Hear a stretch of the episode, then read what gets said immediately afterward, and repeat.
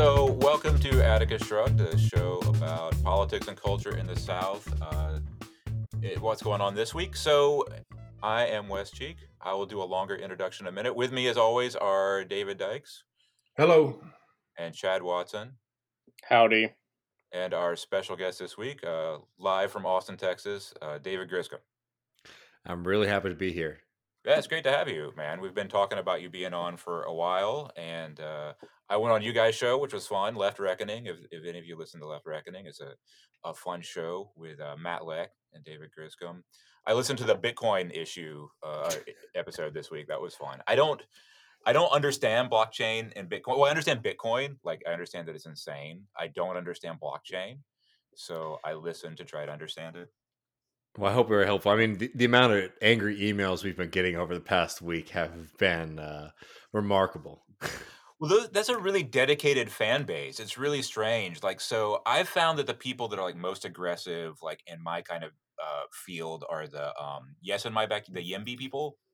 Like they Mhm. go nuts. They go nuts and they swarm on you if you say anything. But I don't talk about Bitcoin and blockchain. But those people seem to be like a similar kind of fan base.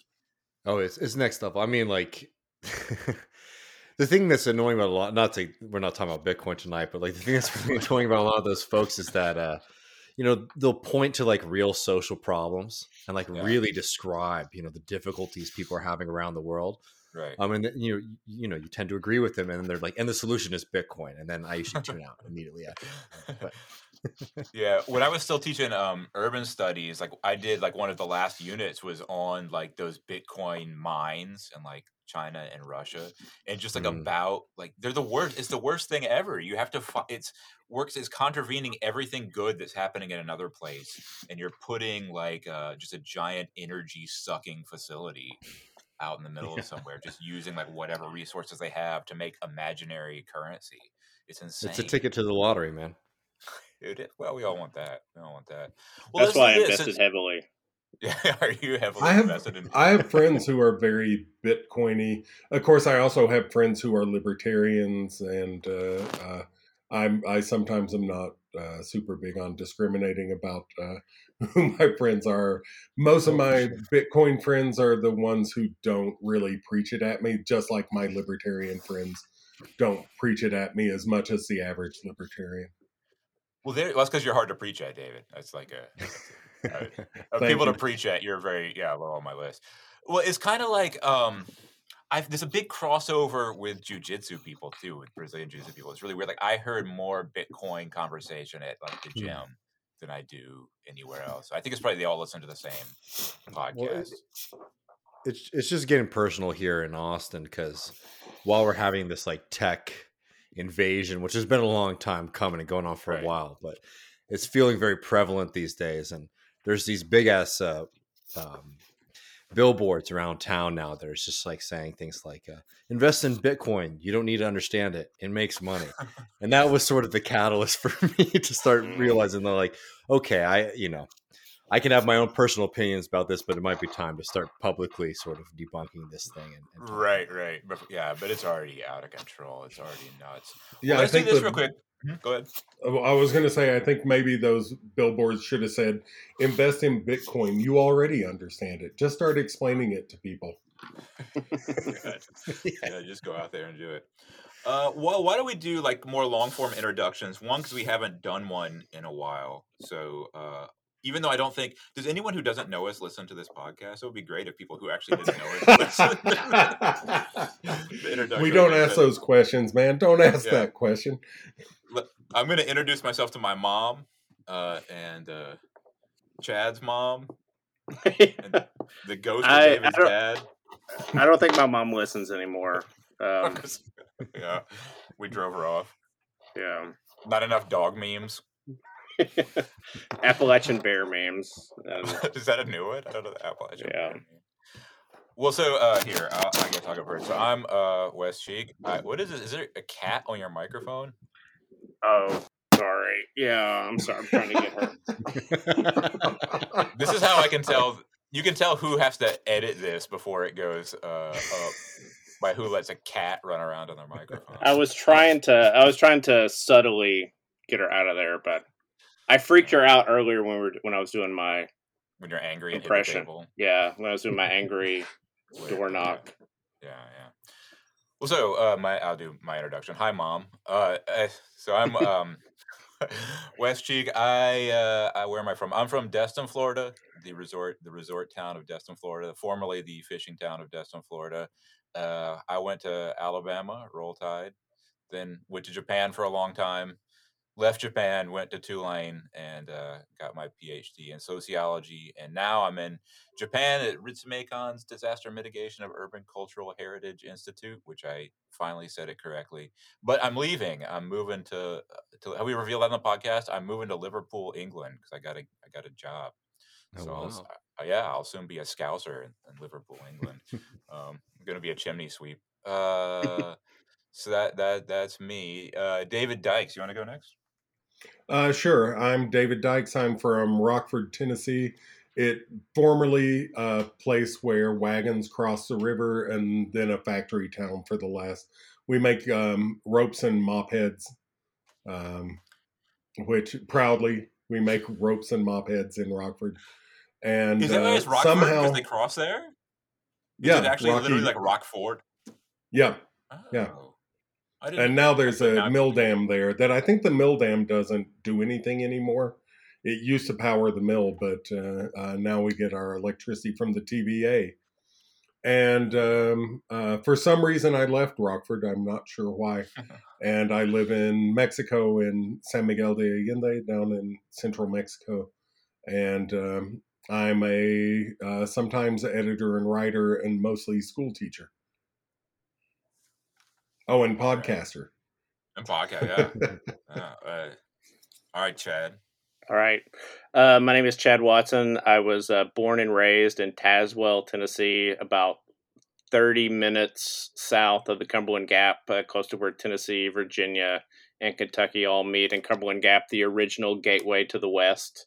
Um, I moved. I went to the University of Tennessee, go Big Orange, uh, home of. I, I went at the same time. If you want to know how old I am, I was uh, Peyton Manning and I graduated the same year um, and I have I taught math. I have taught high school math, uh, middle school math for almost two decades, up until last year when uh, when my school district tried to kill me by giving me COVID, and I decided to quit. And I'm currently I took a complete ninety degree turn, and I'm going to uh, I'm in a master's of urban planning at Texas A and M. So.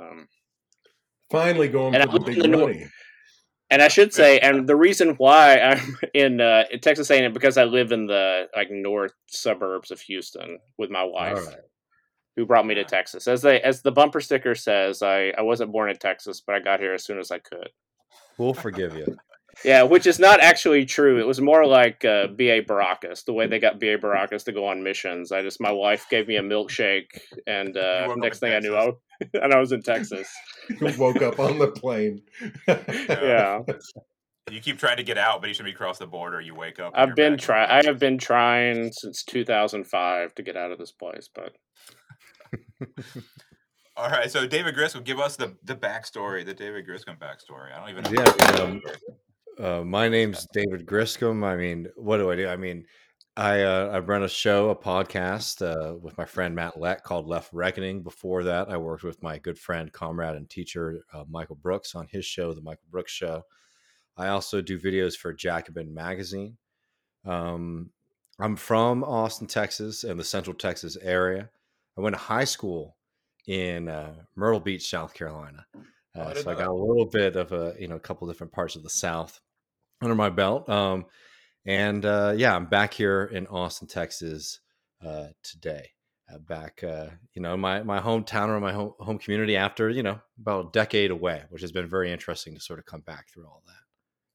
Yeah, I didn't really. You know, we have a Myrtle Beach connection. Too. we have a Myrtle Beach connection. we we know a good realtor in Myrtle Beach and also an exorcist if you ever uh, want one, Oh, and damn. also a vice presidential candidate. Yeah. Also, Oh, yeah, I was going to say, yeah, a libertarian vice vice president. presidential candidate. yeah, um, Spike Cohen. Uh, we've I mean, you know, there's we have a lot to get to tonight, but boy, Myrtle Beach is one of the weirdest places I've ever lived in my life. Uh, I was about to that say way- that Myrtle Beach was very atypical for the South, and then I realized that actually maybe that's not as true as I wish it was. In, in fairness, in fairness, you know, just to make my biography correct, I lived in like North Myrtle Beach, Loris area, um, which is a little bit more traditional, like South Carolina Low Country. But boy, yeah, I mean, no, Myrtle Beach sort of represents like a, a version of the South that I think is like the South sort of like extracted from history, right? It's like every kind of chain place that we love, like Zaxby's is a big deal there. Um, Damon's like, you know, the sweet tea is not right at this chain restaurant location versus that one. Um, but yeah, but it's also a town that has only really been around for 60 years. So there's not people with like deep, deep roots there. And they've I like to think replaced of- uh, of Myrtle- NASCAR with go kart tracks. Yeah. Yes. I kind of like to think that Myrtle Beach is like the Florida panhandle of Appalachia. Like it's like like for so we get everybody from Alabama like Mhm. roll and Alabama and Memphis all come down to the Florida panhandle. I feel like everybody from from y'all's part of the world like rolls down towards Myrtle Beach. And so you kind of get that weirdness, you get a little Appalachian weirdness with the beach weirdness mixing in together. That was our spring break stop. Yeah. Myrtle Beach. It's a cheap really. town, man. But I gotta so say, not ways. to take anyone the shine off of anybody's like nice summer trips. Very dark place. You know, like the lifers there. It's a it's a rough town, unfortunately. Do you, so there's that one excellent and completely depressing movie that I can never watch again, Ruby in Paradise, Ashley Judd's finest movie. Did you ever, it's about Panama City Beach in Florida in the off season. Um, Mhm. and it's just a dark, sad movie about how depressing it is to live in the Florida Panhandle during the off season. But the kind of irony of that movie is that now it's kind of nostalgic because there is no off season anymore. There Mhm. is no down season. Now it's tourists like all through November uh, tourists, to February tourists, March tourists. There's no there's no downtime to tourism anymore. So um, yeah, interesting. So I had a whole list of things to talk about today, but we can talk about tons of other stuff. But I have a completely random thing that I wanted to start with because I know uh, David Griscom, you also like country music, so uh, I'm going to bounce this off of you guys. So I was, I, I can't remember when this week.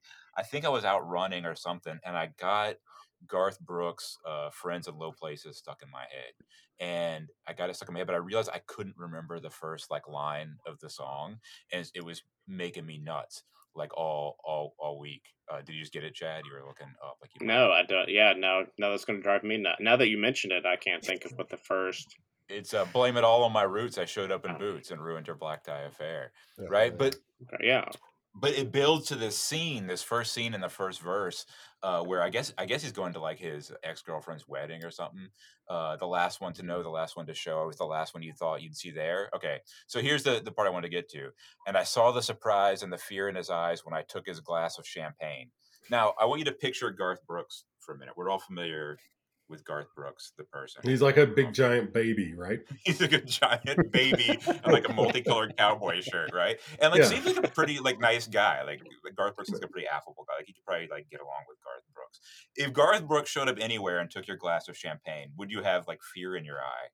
From I don't think so. Yeah, exactly. He's a non-threat. He's a big guy though, but he's a non-threatening big guy. You know what I mean? Yeah, he's like a lot of like the country guys that look like giant babies that you run into. He's the giant baby version of a big country guy. So I, I think. huh? Well, I was going to say, like, I think Tom Sharpling said that he looked like if like a guy that was like a car. He he worked at the car dealership and he went on his lunch break to like the cowboy hat store and like he was trying on cowboy hats. Yeah. That's what he. Right like he's yeah he's like a suburban dad like uh oh yeah uh, that's the guy's dad who like likes to play guitar in the garage except he got like really famous right That But guy, so- that guy's always talking about all of his friends, right? All of his friends who aren't showing up right now in low places. And all yeah all in low places but so the yeah all of his friends the Super thing- dangerous friends, yeah. right right right yeah um but he's not really like a my cousin has to hold me back kind of guy he's kind of like a, hey guys what are your plans for the evening kind of guy but Do you know if he wrote the song? no he didn't i looked it up Oh, okay. um some guy named like buckeye gentry or something wrote the song uh, yeah, that guy. I Dwayne don't want Blackwell. to take my champagne. Yeah. Earl Bud Lee and Dwayne Blackwell wrote the song, uh, and I don't, I'm Hmm. not familiar with them. But so, oh no, I just looked up. Earl Bud Lee looks like a looks like a clown a clown that does balloons. He's got like frizzy hair and a and like a Kurt Warner uh, shaved beard, like Floby beard. Um, but here's what I'm getting to with this. Here's what I'm getting. But I think this is like archetypical of like this this some kind of like country, definitely a country music vision, but also like this kind of bourgeois conservative vision of America where you're going to show up and somebody's going to be afraid. It's like the end of every like Maureen Todd story, right? Like, Mm. and then I said, "Hey, buddy, uh, God's still alive," and I saw that teacher. I saw how they look scared of me. But like the the the funny thing about this is like there isn't really that supposed person I don't think exists that much. That person who's scared of Garth Brooks, like they don't, like they don't. If you someone showed up at your wedding and took your glass of champagne, you'd be like, "What are you? What's who? What are you doing? What's happening here? This is strange, right?" But there's no fear. But I feel like this is I extract. This is all. This is a problem when I go for a run. I was thinking about all this and thinking like this, but there is a gigantic group I think of conservative, mainly men in America, who are really, really bourgeois. No one's scared of them no one's scared of them, but they're looking for this person, this audience, who is a person who's going to be scared. They're, I saw the fear in his eye when I told him uh, I don't want critical race theory taught in this school district, and so like it's they're kind of projecting this onto an audience of people who are just kind of befuddled by their by their appearance somewhere. Does this make sense? Am I losing my mind? No, I think you're right. I mean, I think a lot of um, sort of the mythos of uh, redneck America is about intimidating masculinity. But I mean, I guess so. I don't know. I'm not an easily intimidated person. I mean, Well, I mean, not it's- because it's I, an advantage. not because I'm a badass, just because I, I I'm a freak of nature and Right. kind of a Yeah. we should explain to David Griscom that David Dykes is a is a is a gigantic human being. So it's probably right. Yeah. I mean, it's funny. Like, I mean, there's two. Like, so I think even uh, like a better example of this might actually be like Hank Williams Jr. Right, I who I had the too, like, pleasure of seeing live very recently. And oh, Hank wow. Williams Jr. is, by the way, for people, I'm sure people know who he is, but like, if you're not familiar with his like politics, like, I mean, full on reactionary, He's all over the place, right? Yeah. Um, I will say I like the music. The show was a great time, but the whole thing was like this guy was on stage, and the you know the the you know it was a packed show right here in Austin. Everybody is just like worshiping him, like hell yeah. He comes out on the stage and he wears a hat that just says icon. Right. And he kept on changing his hats throughout the night, which I love. But it's like a super cocky thing. But yeah, the subtext of the whole thing was that like all these people are coming for me. All these people are like Right. denying how great I am. But the entire show he's just talking about like I won the CMAs in 2009, 2010, 2011, right? Like I, you know, telling about all these things that he's won, talking about how he, you know, wrote the Monday Night Football song, which is his big thing. He's still pissed Right. about that. For people who don't know, Yeah. he wrote the Monday Night Football song, and they took that away from him because he said Barack Obama wasn't born in the United States. Hank Williams Jr. is still pissed about that, right? That's why I, I guess what I'm saying tenure, is like. Well, I it was a funny moment where it's like I liked it because it was an interesting performance, right? Just to Right. see somebody honestly like melt down a little bit on stage, and the music's fun and the show is fun. I was having a good time. Um, but yeah, there was this insane kind of perceived grievance. It's like, yeah, you might have, I don't know. I'm sure losing Monday Night Football is like probably not the best thing for your wallet, but like this is still somebody who is very much celebrated in a lot of parts of the country. This is somebody who makes a shitload of money, and this whole kind of thing that like he's too scary and is sort of being canceled and put away. I don't know. It's pretty classic kind of you know, yeah, conservative white male shit. Yeah, and when you kind of see you see where like kind of uh, Trump uh, got in there on that because it's feeding directly into the, uh, you know, uh, even though everything in my life is pretty smooth, uh, I'm still aggrieved about it. Except for Hank Williams Jr. did fall off a mountain and break his face, so he should be upset about that. Yeah, but the dude also an owns like a massive ranch out in Wyoming. Yeah.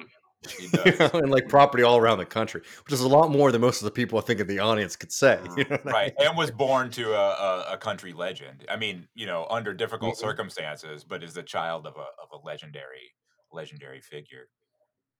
Sorry, David Dykes, you were saying something. I was just asking if the mountain he fell off of was an Alp. Um, I don't uh, think it was. You didn't. I'm- you didn't watch. he didn't fall the- off Rocky Top, I don't think.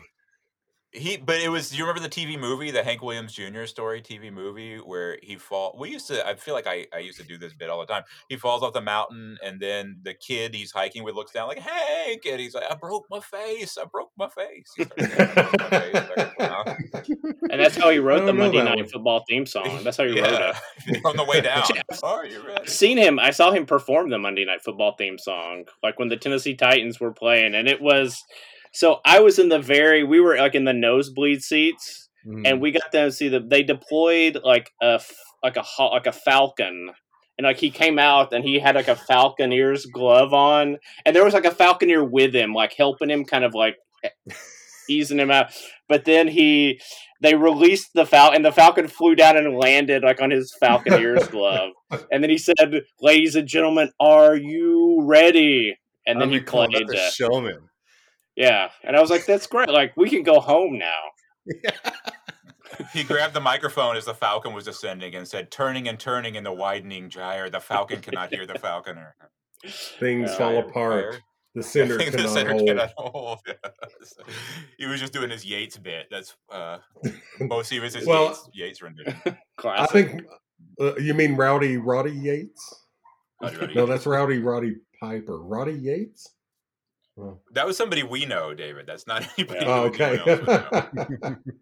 oh no, Rowdy Yates was uh was Clint Eastwood on um oh, that's it. Yeah, on uh, Wagon Travolta. Train, Wagon Train, one of those. Yeah. Rawhide. Rawhide. That's it. Rowdy Yates. There we go. Yeah. Um, yeah, I don't know. I mean, uh, are you ready for some football? Are there a lot of lyrics to that song? no, it was not a piece of art. I mean, I don't. I, I'm not as familiar with Hank Williams Jr.'s um, body of work as I might be. But it talked uh, about all our all my all my rowdy.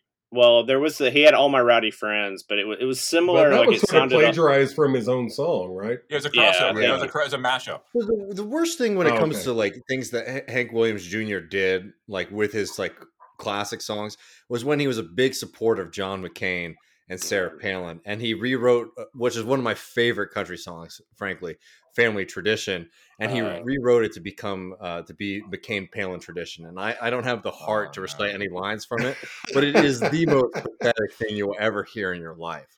Uh, one, like just musically, the lyrics are bad, but like two, when you remember what he's like talking about, Getting um, it high.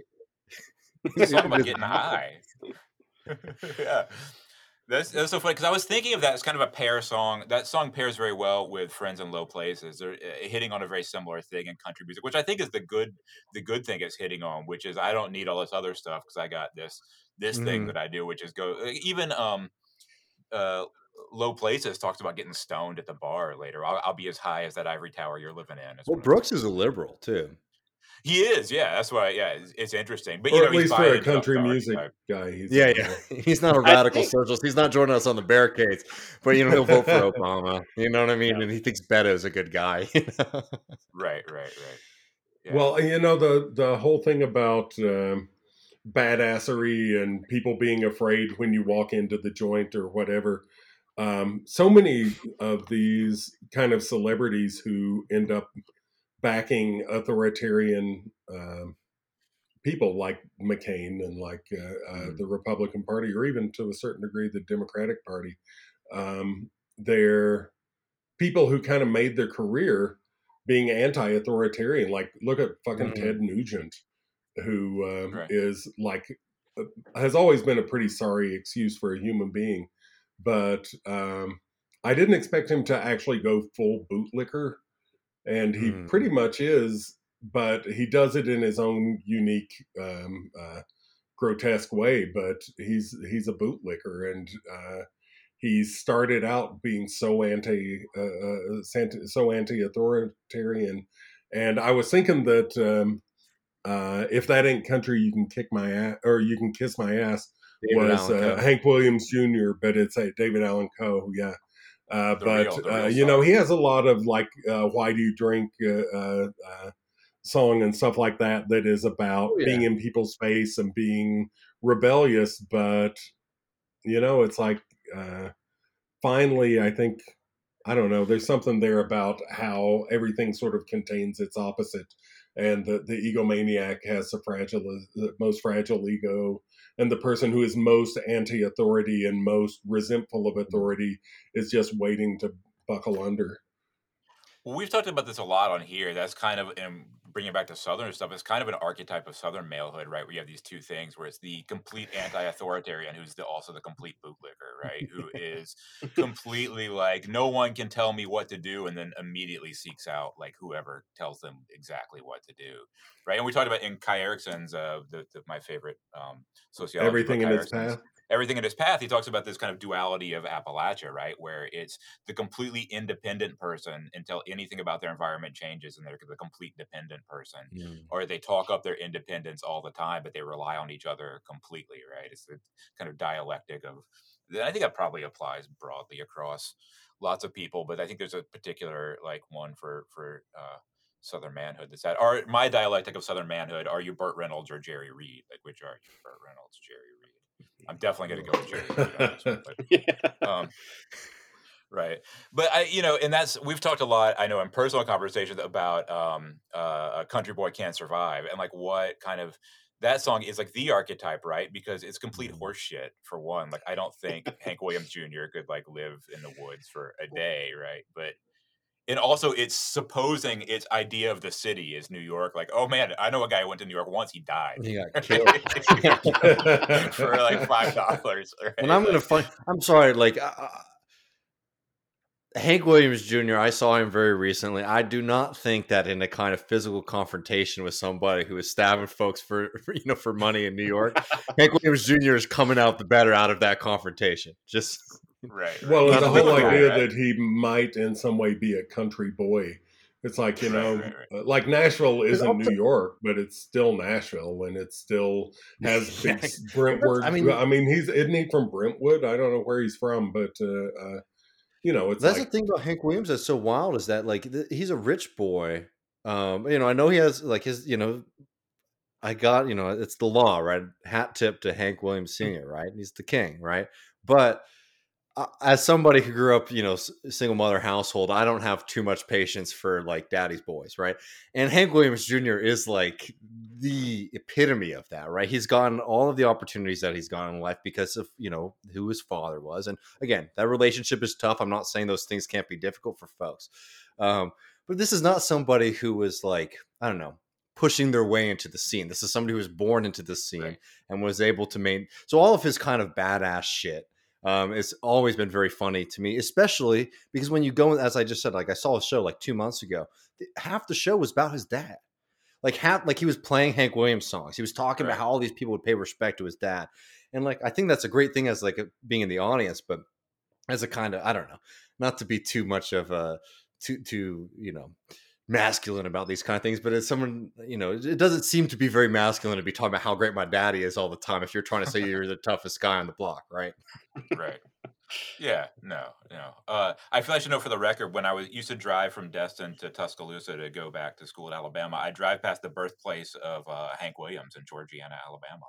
It's a nice little spot. They have a little Oh, house damn. museum there. Um, yeah, no, I mean, I think that's, but that's the archetype. But, that, but you bring up one thing I do like about country music too, which is that the, the a lot of it is just this funny performance of of masculinity, right? Like, and in some ways, it's kind of winking at that. Like, it's like I, I don't think Garth Brooks thinks he's a scary guy. I don't. I think Hank Williams Jr. probably knows he's a little bit ridiculous, right? And I, yeah, I know we've um we've talked before about your favorite or your favorite country song is uh you don't even uh, call me by my name right which is written by a dude from chicago and is is in like 95% a joke song right it's a joke song about country music but when david allen coe plays it it doesn't sound like a joke right it sounds like well it is funny but it's like a you know it's it's a meta conversation about country music right and i think country music is very good at doing that about being kind of meta about itself well, and it's a joke that you can only get if you love country music and know who he's Right. talking about and what he's talking Right. about. And Right. and get you can't get the joke if you're not somebody who has spent some time with country music at least. Yeah, I don't want to go into like a 30 minute discussion of that song. Well, I actually do, but I'm not going to.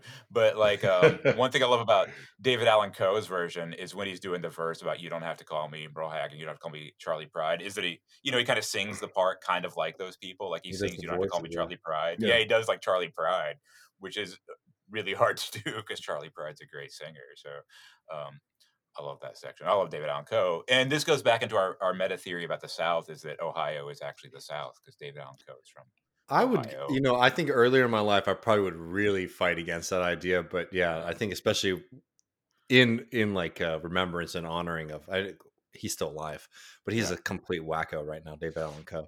Um, His later years have not been kind to him, but Well, did you Um, expect him I- to be? If you looked at his earlier career, do you think he's going to age well? that's very true.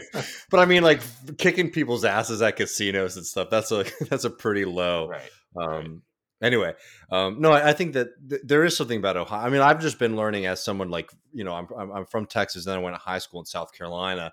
The South sort of expanding in front of me in my life, if Right. that makes sense. Um, and like starting to realizing, for example, like there's I had I share a lot of similarity with folks, for example, from like Western Pennsylvania, um, which was also like a I don't know, not something that I had ever considered to share those at least history or if not culture. Um, but I've met many folks from that part of the country who, to me, sound uh, pretty much the same as a lot of people, uh, you know, similar to the people I grew up with. Yeah. Larry, guess- are you familiar Daryl, with and Daryl are they might as well be uh, Honorary- from South honorary Carolina or from Texas or from Yeah. Tennessee. You know, it's. Uh, uh, I think the line is increasingly urban and rural, uh, with suburban conservatives siding with rural, even though they have very little in common with them, and suburban liberals siding with urban people, even though they have very little in common with them. Yeah, well, it's the you know we talked about before. It's the David Cross routine on the redneck accent, right? Like I'm from Anchorage, Alaska, and this is how we talk up here, right? It's just it's pervasive. It's pervasive because it's a cultural thing and it can be passed around. Um, so let's let's get- talk to because I have that as my next topic on here, so that's good. Uh, so we do a lot on here. We've done a lot with, when we have guests on it amongst ourselves. We're trying to like draw some kind of border around the South and figure out what is the South and what's not. And I should be clear in that. Like, I don't think there's a right answer. I don't think we're ever going to have a clear answer. There's not going to be like I nailed it. It's just I think the conversation, the question itself, kind of points out interesting things and leads in interesting directions. So, um, I'm curious. Is well, there's two questions inside of this. Is Texas the South, and then is Austin the South? Mm. So, um, David and I both used to live in Austin. We lived together in Austin on uh, Joanna Yeah. Street, right? Joanna Street, David. Sorry. South Congress. Joanna. Yeah, yeah, Street. we were we were we, we Oh, we talked about that too. Yeah. Oh, yeah, yeah, yeah. We talked about that when I worked at Magnolia Cafe South. Mhm. Um, so I, we, I'm sure we have thoughts on on Austin the South, and but I wanted to bounce it off of you. So you're from there. Is Austin the South, and is Texas larger, larger sense the South? Well, maybe let's start with Texas, then we can get to Okay. Austin. You Sure. know, and and just like biographically, like so, I, I grew up in Austin, but I also grew up like um I, I also spent years like on a ranch. My family's ranch out here in like the hill country, right? So it's like a little bit of both sides of those two worlds, which are very Yeah. different, really. Yeah. And I think even more so today, that distinction actually matters a lot more. Um, I, I mean, is Texas the South? Obviously, it's a little the, the the cheap and easy answer. Everyone loves to say it's like, well, Texas is its own thing, right? Um, I, I- I mean, but so are a lot of places in the South that have like their own unique culture and and, and history. I mean, is, is Florida the South? I mean, Florida has a lot of other influences that are, are part of it. I mean, obviously, like what is the South? Um, maybe just to, to put some meat on the bones of that. Like, I had fried catfish for dinner from a place that is like the most Texas place you could go to, right? And for me, that's like that's good old like Southern food, right? I'm like in that kind of cuisine. The food here is that for sure. We have our own style of barbecue, but that's just because we're a big state with our our own culture. Um, I mean, when we talk about obviously the history and the Confederacy and all those, you know, sorry, uh, sorry aspects of our history, those are things that are very much shared. Um, I think the South, Texas is where the South ends and the West begins, and I think maybe more so saying like, what is Texas the South or or not? It's more that like Texas is this kind of in between cultural and social and historical place between those two things. Um, I'm I'm really been looking forward to this conversation because I'm curious what y'all um, think about this because as somebody who like you know I just came out off of a three year period of living up north, right, and I was living in New York City, and to them we're all Southerners, right? So this kind of conversation is just absurd um, to them. So I'm I'm really excited to be talking to uh, you know uh, other Southern folk uh, about this. Austin, I think Austin's soul is is very Southern for good and for for bad. Um, I think Austin, in the contemporary sense, is at a war for that soul. Um, the thing about Austin that's difficult, especially today, is there's a lot of people who can live here and they could live here for like 20 years. And I actually would say that they've never lived in the South, right? But you can also live a very kind of like Southern experience in Austin, like because there are p- parts of Austin that are so segregated from the rest of the state, so segregated from the rest of the city that you know you're just. Eh, I, I would imagine I haven't spent a lot of time in Atlanta, but I would imagine there's probably a similar dynamic there, right? Where there are people who sort of pass through and they probably didn't really get like a, a Southern experience uh, you know, other than maybe like going once in a while to like the big barbecue place or fried chicken place. Um, um, yeah, I mean, I, am curious what, what y'all what y'all think about this, but like, I don't know, like for me, like where I grew up, what I know about Austin, it was very southern. I consider myself to be a southern person, but I know a lot of other people um, who I who who I didn't know when I was younger, but have met like later in life who don't consider themselves to be southern at all. And I think it, I think there's a class aspect to that. Um, I think Austin, especially since Austin has become such a tech hub, such a place that you can, you know, you can be at the top of your career and you land in Austin. People aren't really doing that in like Jackson, Mississippi as much, right? Um, so like the kind, those kind of dynamics, like uh, you're sort of key, keyed into, I don't know, like a national pipeline here a little bit more than other cities in the South, if that makes sense. Yeah, no, it makes sense. Well, so David Dykes, you lived in Austin for longer longer than me. So what what is your thought on this? Well, my thought on Texas is that Texas is Houston's the South, Dallas yeah. is pretty much the South, but starting in the hill country and going west. I mean, Texas is huge, and when like I talk to a lot of people down here in Mexico who are Mexican people, but also people from all over the world who come through San Miguel. It's a pretty international tourist destination. Mm-hmm.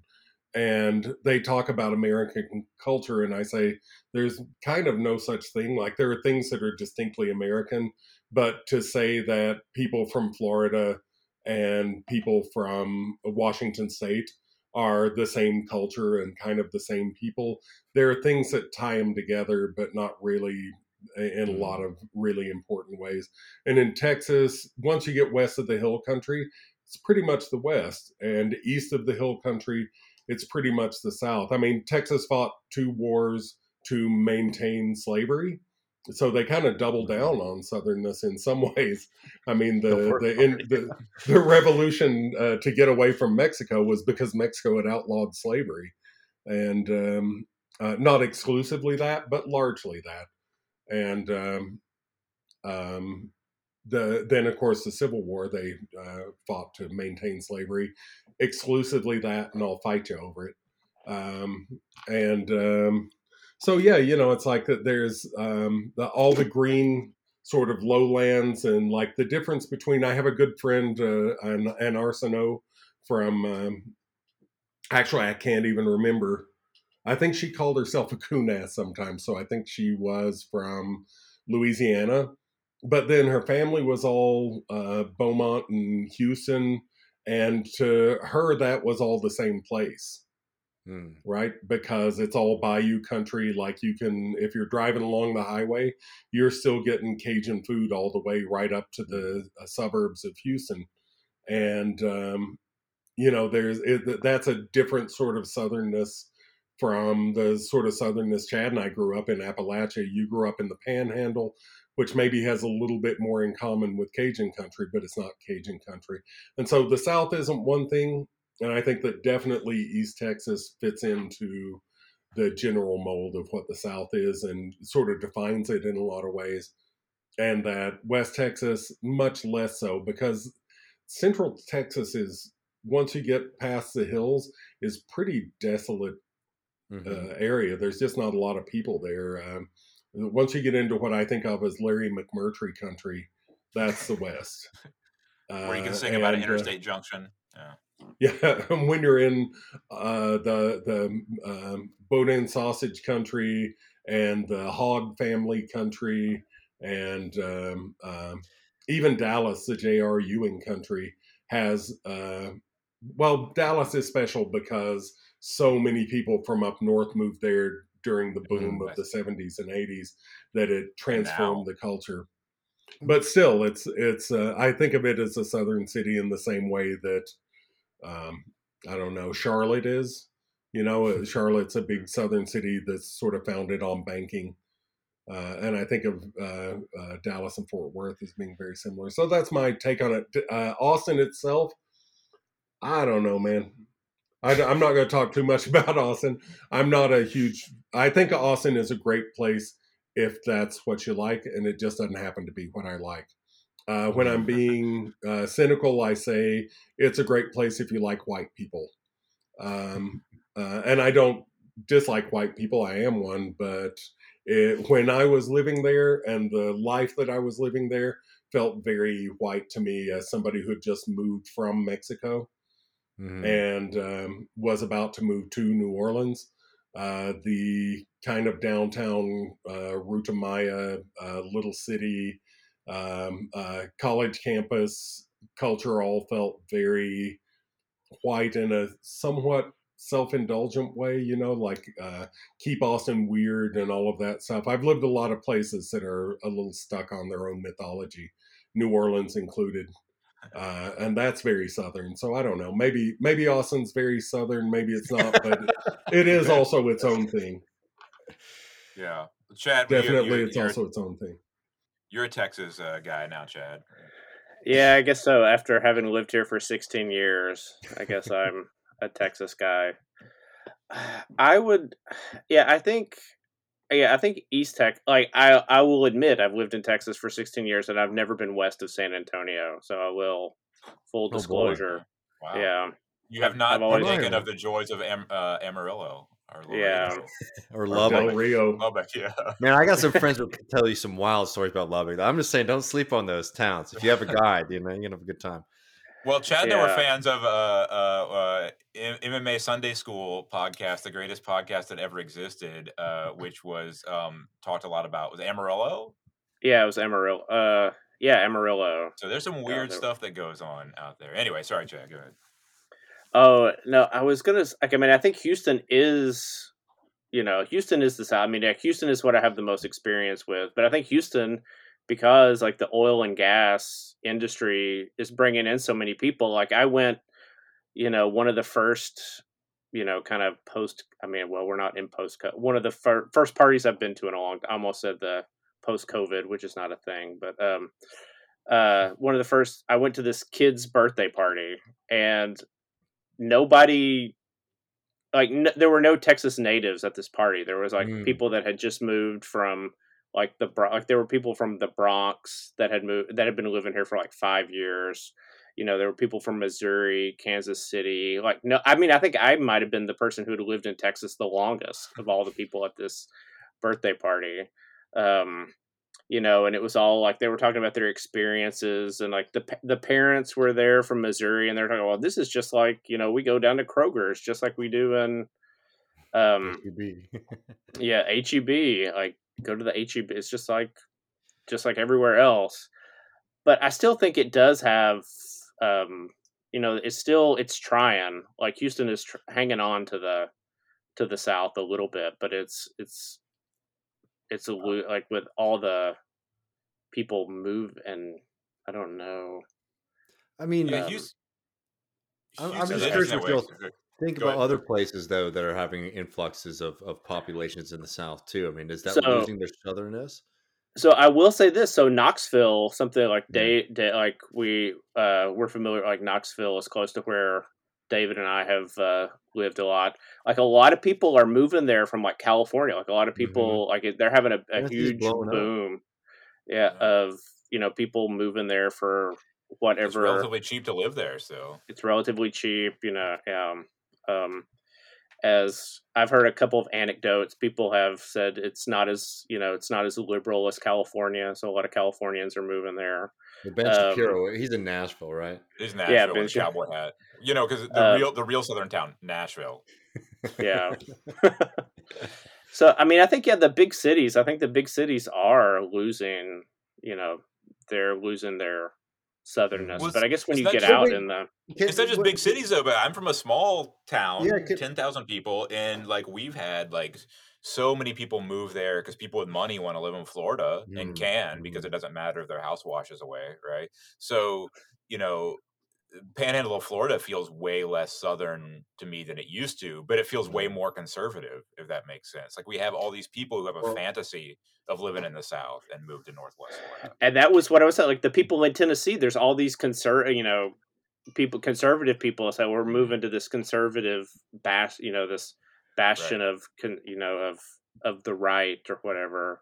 You know, Yeah, a place where we can be This is the free. worst We can roll. aspect of all this shit, right? I mean, like Right, losing the culture is one thing, but all these morons are coming out here. I mean, like you know, people forget that like you know, Rove like got famous for like coming up with the Texas strategy. You know, Right. pushing Texas Yeah. to become a Republican state. Not that Texas wasn't necessarily conservative, right? But this idea that like Right. you could lean into the suburban like evangelical vote. Everyone laughed him out, and then he changed the state forever, right?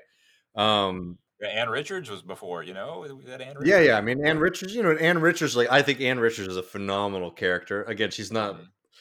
standing on the barricades with us, but she was. You know, she was. At least she could fucking smack down the the right wingers. Sorry, I'm- if I'm Right. not allowed to curse on here, but um, and curse, Molly please. Ivins. We encourage it. Molly Ivins, yeah.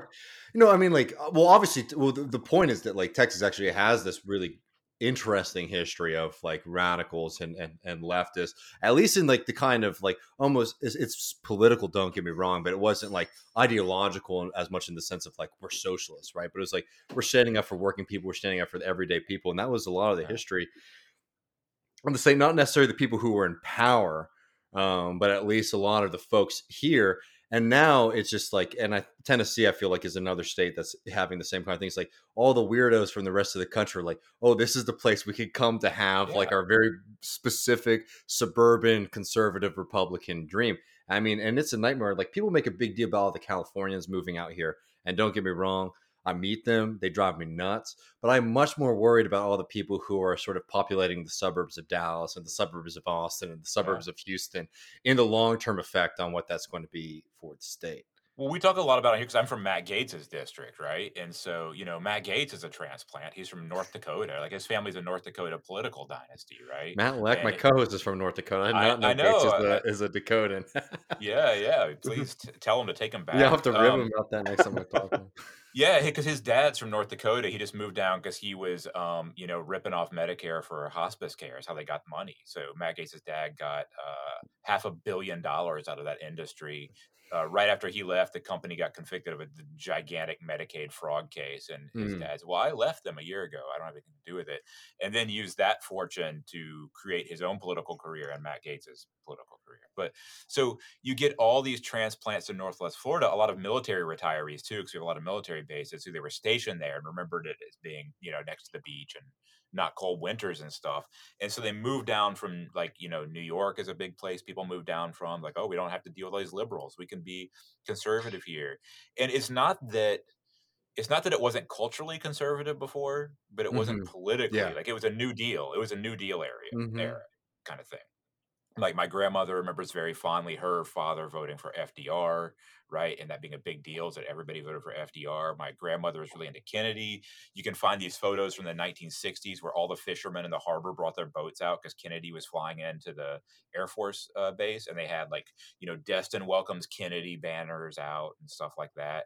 I found an old interview with like a kind of crusty fisherman who now would be like a, you would assume he's a Trump guy. And he talked about how like Kennedy was his guy. Like that was the best president we ever had was Kennedy you know and then then reagan happens right and you have all these people who just retcon the entire thing of like this is this is a conservative area and this is where these are our conservative values and, it, and it's like no we used to have one of the biggest industries in the county was um, a new deal project for this kind of like uh, uh, not not like kibbutz like farm this collective farm Escambia Farms. It was up in the north part of the county where everyone kind of lived together and and did forestry and it's like all of a sudden like didn't exist it doesn't exist anymore and you know all of the town of destin was military land that was squatted out by poor fishermen and the government finally just gave them the land you know Mm. and now those people are like oh yeah oh, why would anyone take anything from the government like that's not our values it's like everything everything here is from the government like i don't I mean, Texas is like not a state that you can talk a lot about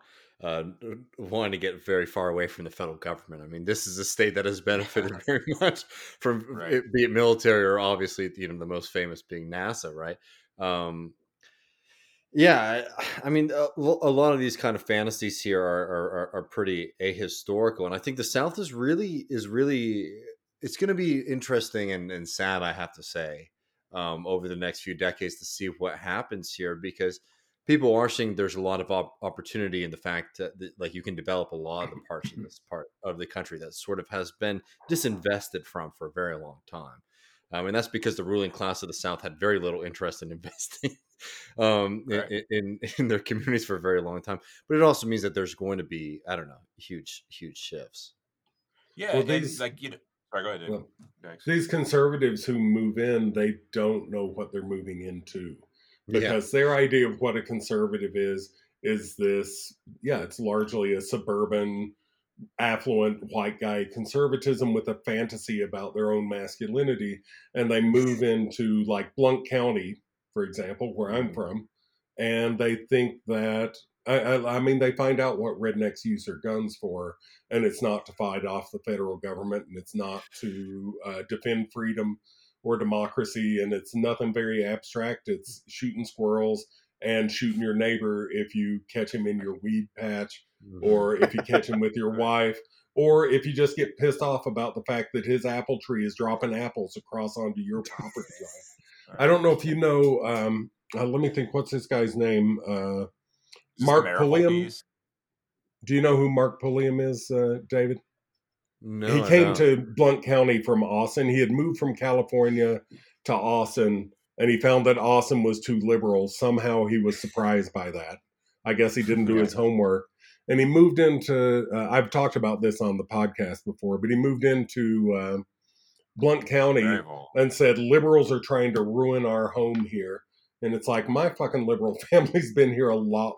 You just closed on your house and we have a and just down the road from you is Friendsville, which is uh, a Quaker community, right?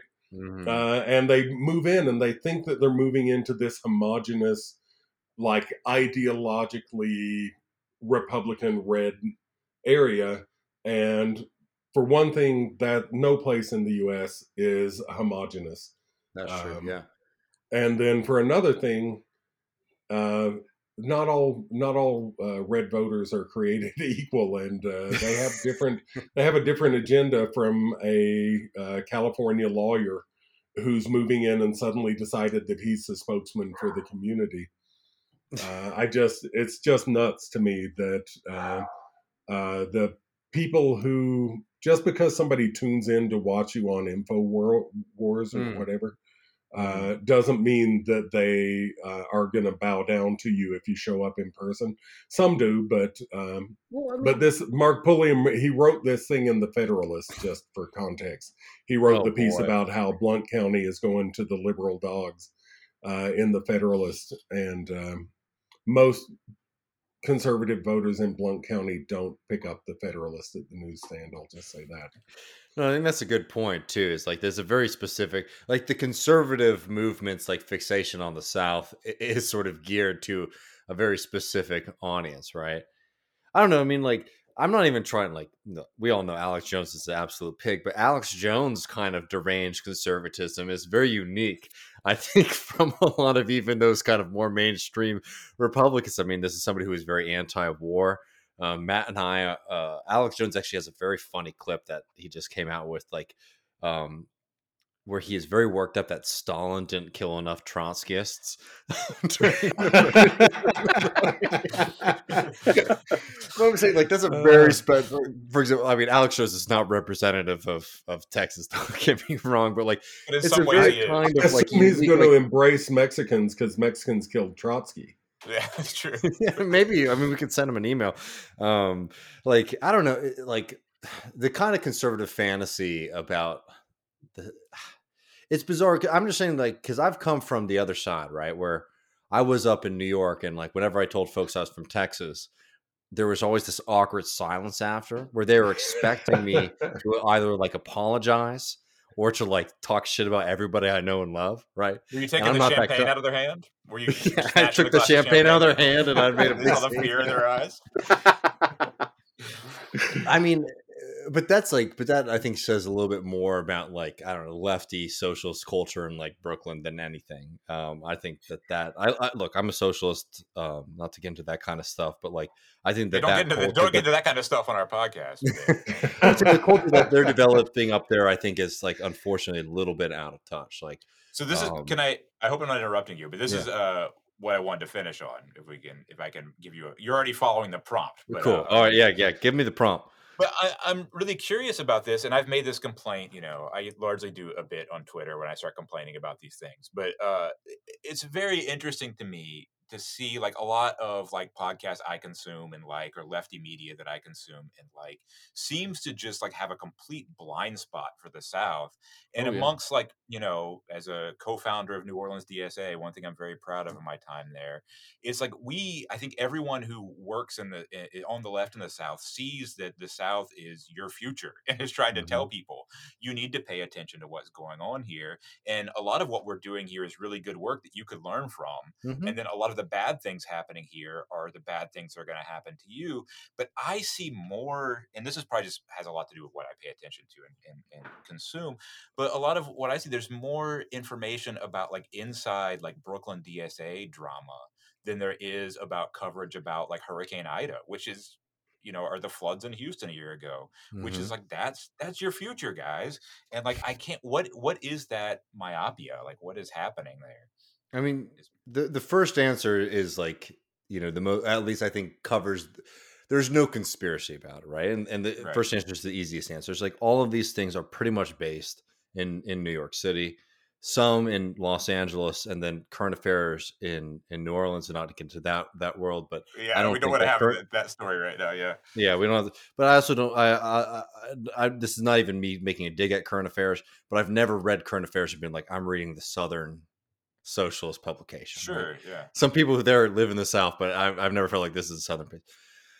Um, I got frustrated about it a lot when I was like, um, you know, I, I was living in New York for three years, and I was constantly being asked on to be the Texas guy to talk about Texas politics. Which, don't get me wrong, I'm happy to do right. but it was starting to get to a point where I was like, well, this is sort of nuts. Like, why are they asking me to come on when I know that there are very vibrant movements going on? There are plenty of folks out there.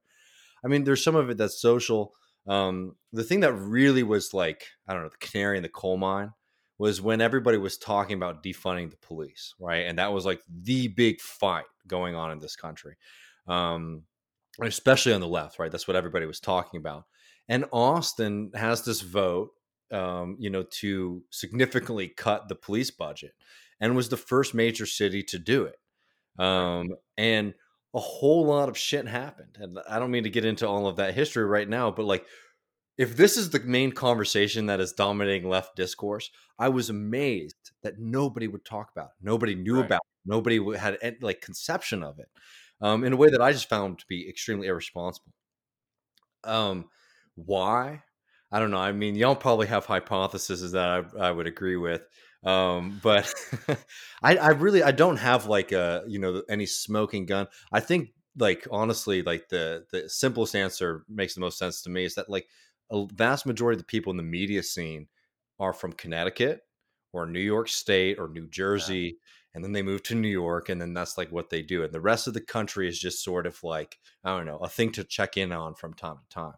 I was I did not meet many people from the South there, um, which is why I left pretty quickly because I did not want to be the only Southern person there. Um, you know, Well, I I don't- re- yeah. it- it's really dominated by like a, a certain group of people, or I, I think maybe do because this is like you know a podcast where we talk a little bit about the South. Maybe to folks who might be living up there uh, to do a little bit of self criticism. There's also a dynamic too where you have people who are from Texas or from all these other states, but they they're like I left, and then Right, they right. like turn their backs, right, and then Yeah. all those connections just disappear. And I don't know. I don't want to get into trouble here, but like Jacobin put out a piece recently on Austin um, that had some pretty glaring factual errors, which have been now corrected. Um, but it was the kind of thing that happens when you're not keeping up. Well, they put out, you know, I like Jacobin a lot, but they put out a horrible piece on the 15th anniversary of Hurricane Katrina and then mm-hmm. would not respond to any criticism from people from New Orleans saying, this is absurd. Like, what is this piece? And then, you know, it just kind of went. Uh, and I'm going to let everybody else finish. I don't want to talk over everybody, but just some quick thoughts on it. Yeah, and it's a problem I see too. And I sound I don't want to sound like I'm complaining or starting a beef, but this was one of my issues with. Well, it's not an issue. How do I frame this? Sorry. So like the Trillbillies exist, right? And I think mm-hmm. it's a mm-hmm. fantastic podcast. I think they're great. I like them as individuals. I think they put out a great show. Mm-hmm. But it's a show about Kentucky about yeah. a certain region of Appalachia, right? And I feel like once they kind of hit, people thought, okay, that covers the South. There mm-hmm. we go. We've covered it. And it's like, well, no, it's not. It's not at all. It's covering a very specific area and doing it really well. But I think for a lot of people outside the South, they want Kentucky to be the stand-in for the South, and that's the South they want to know. Uh, and one because it's it's kind of white for the South, and two, it has a history of these kind of labor struggles that leftists are familiar with. You know, you get coal miners, you get all this stuff, you get union organization, you get all these things, right? But then you know, I'm I, I want the Trillbillies to be famous. I'm very happy for them, but I want there to be like more, right, than mm-hmm. that. And this, you know, hey, we're three white guys who host this show, but like one of the, the, the one of the things about the South to me is that it's really, really not white, right? And so yeah. it would be nice to see like that reflected too. And so if leftists are actually care about these issues that affect like a, a, lot of people and these issues of the extraction economy and how racism uh, facilitates capitalism that's happening in the south and those are things that you should i think care about right can i just say I, I really want to hear what everybody else has to say but can i just say something really quick sure. on i think like there's a regional aspect about that for sure and i'm just saying like like like for me matt and i is like why we lo- launched Left Reckoning Weird by no means the solution was like trying to at least do a kind of national show like all these other shows, but that has like a special, I don't know, orientation towards like the South and the Midwest. The play Matt's from North mm-hmm. Dakota, right? right? Just sort of not doing the same stories about what's going on in like New York City Council races, right? And covering other things. But we're an international show. Like we're we're it's it's we're not a regional show at all. That's not our goal or intention.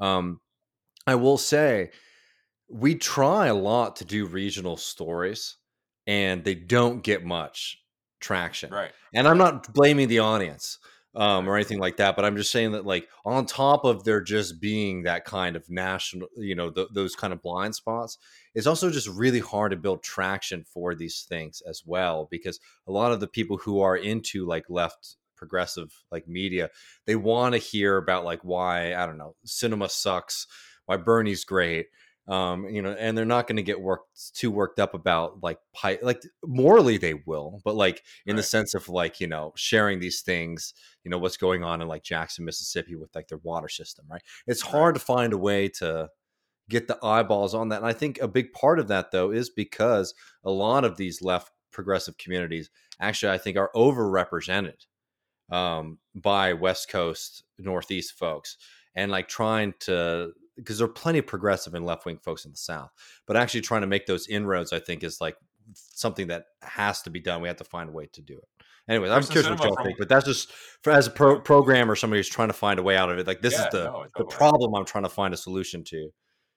Well, we we definitely know from our podcast that these issues have a huge, huge audience, just a massive, massive audience. But Kyrsten Sinema from Walton County, Florida. Kyrsten Sinema is actually from Northwest Florida, so you could always work that angle. So I don't know, David and Chad. I, I, I talked over you guys, so I don't know your thoughts on that. Uh, I just I wanted to say, um, uh, David, you pointed out you were talking about like sort of people who are connected in New York, for example who mm-hmm. want everything to be about uh, New York City council races or whatever. I guarantee you that Knoxville, Tennessee has a higher proportion of socialist city council members than New York does because mm-hmm. out of a council of I think seven, one of them is a socialist. And actually, I think they're New York. Three. I think they're three. Yeah, there's wow. more, but probably more than one. I know that there have been various ones in the past and it's not like it's not like uh, Knoxville is some sort of hot, hotbed of liberalism. It's just that uh, there are people who are doing politics on the ground that aren't about your media profile and one thing and another. Mhm. Not that those things are completely uh, I think that's really distinguishable from one another. I don't mean to interrupt you. I think that's really important. I think a lot of people on our left, especially like my generation, are really fo- focused on the media aspect of the work and a little bit less of politics. Sorry, I didn't mean to cut you off. No, that's fine. It's like, uh, uh, well, in and you know, in local media, well, I think a lot of people in Knoxville, for one thing, it's a big sea of red, and so a lot of people sort of go to the city, um, um, and uh, just to escape from the the the worst of the reactionary sort of culture around them, and so you know, Knox County is incredibly uh, red, but Knoxville, the city, yeah, it has it has more socialists running it than New York does, Mhm. um, and I think that that's true in more than one place in the South. Uh, that there's a lot of inroads that can be made there. There, there's a ground game that can be built there. You can get more voters of color because most black people in the U.S. live in the South, and Mhm. yet you would think that that wasn't the case uh, because of who counts and who doesn't, which doesn't just break down around uh, race lines. I mean, certainly it does break down along race lines, but also along class and education and a lot of other sort of bias lines. And so, um, yeah, just that, just that. Uh, yeah, I think that uh, it's it's an interesting thing. I, I keep hoping that the South um, can finally build up a, enough momentum from down below to break through voter suppression and disenfranchisement and a kind of hopelessness that the white supremacy that's been pretty um, ingrained in the South since its founding, really. Uh, they've been gendered a kind of idea that you can't have power, and I think more and more people of color and poor people and um, working people are realizing more and more across the South that maybe they can do something. I think the the um, Democratic victory in um, Georgia helped people to realize that oh wait, maybe something can change. Uh, uh, Mhm. that wasn't the complete change that most of us would love to see, but it's a step and it wakes people up. I hope uh, to the and uh, once we can get felons able to vote, because I, I was talking to my students the other day about if you're a white kid in the South and the cops catch you with some weed, they dump it out on the ground and take you and embarrass you in front of your parents.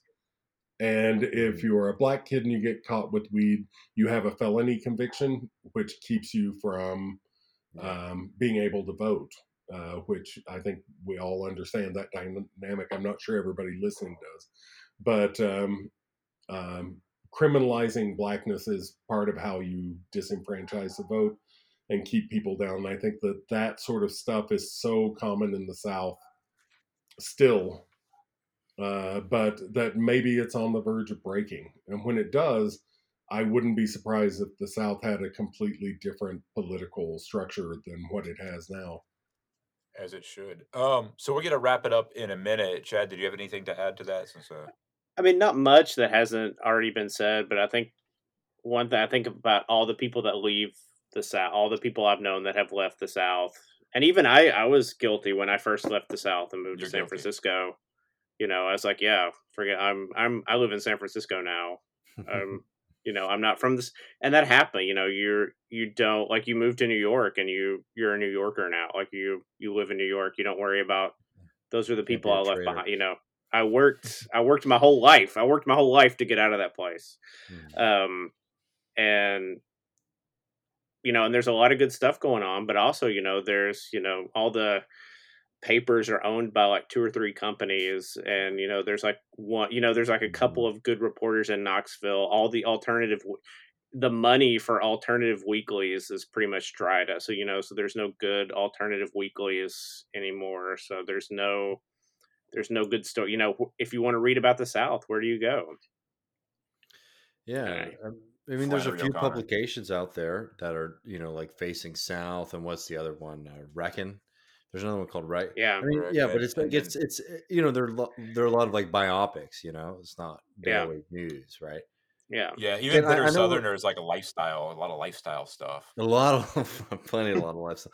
Can I just do you mind? I know Yeah. we're, we're closing out, but I just want to sort of No, that's echo something that David was saying real quick because, you know, I mean, it's fun to talk about these kind of questions about like what states and what places are in the South, but like for me, like this stuff, I, I really do like believe, as as David was saying, that like I think that things could potentially change very quickly. I don't know. I'm pretty pessimistic about like a slow march through the institutions politically. Um, I'm not really wanting to sit here for 40 years of people trying to like slowly win over legislatures in like New York and Connecticut, blah blah. blah. I've always been a big booster that if things can start changing in the South, and I think they can, it's a lot of work. Don't get me wrong, but they can change quickly. Um, things can be very different. Like Texas, I'm a Texan. I I have to own that. It's the law. You're born here, you have to own it. But like South Carolina was where it became very class conscious. Uh, you know, I grew up super poor there. I grew up in a minority. I was minority white in like a you know a, a community of color there, and you start to see the effects of both what it's like to be a working class person, the things that are not open to you, and then certainly the things that are not open to you as as a black person, a person of color there. Um, and it was a real politically awakening uh, community for me to be a part of, and I, I'm really grateful for it because it gives me a lot of um, I don't know perspective as to like where a lot of these impediments are, but also so much damn hope in what can happen. And I think that some people who aren't from here or from those communities, they don't realize just how much appetite there is for change. Um, and it's really starting to deliver to people not just the arguments that things can be better, but actually Right. sort of say, like, hey, here's the car, here's the vehicle, like, here's the thing that can deliver us to the other side Right. um, and and I'm really really thrilled that I think there's a lot of people in the South specifically, but all across the country who are trying to build that. Um, I don't I don't mean to be too optimistic. Things are very difficult. Don't get me wrong, but um, whenever I talk to to friends, and you know, you, you hear really rough stories about what life is like today, working being a working person in this country is a nightmare. Um, but every time I talk to to folks from from back home, or even in my community now here uh, back in Austin, I'm always left with this kind of I don't know, maybe maybe it's a little irrational optimism though that like people really do want something different and they're prepared for something different, and we just need to find a way to start delivering on it. All right. I think that's a good note to uh, close on. So, Yeah. uh, thanks, uh, David Griscom, for for coming on today, and uh, come back anytime and talk more about country music. Yeah, I'm happy to. All right. Thanks a lot, man. Um, and we will see everybody next week. See ya. Good. See ya.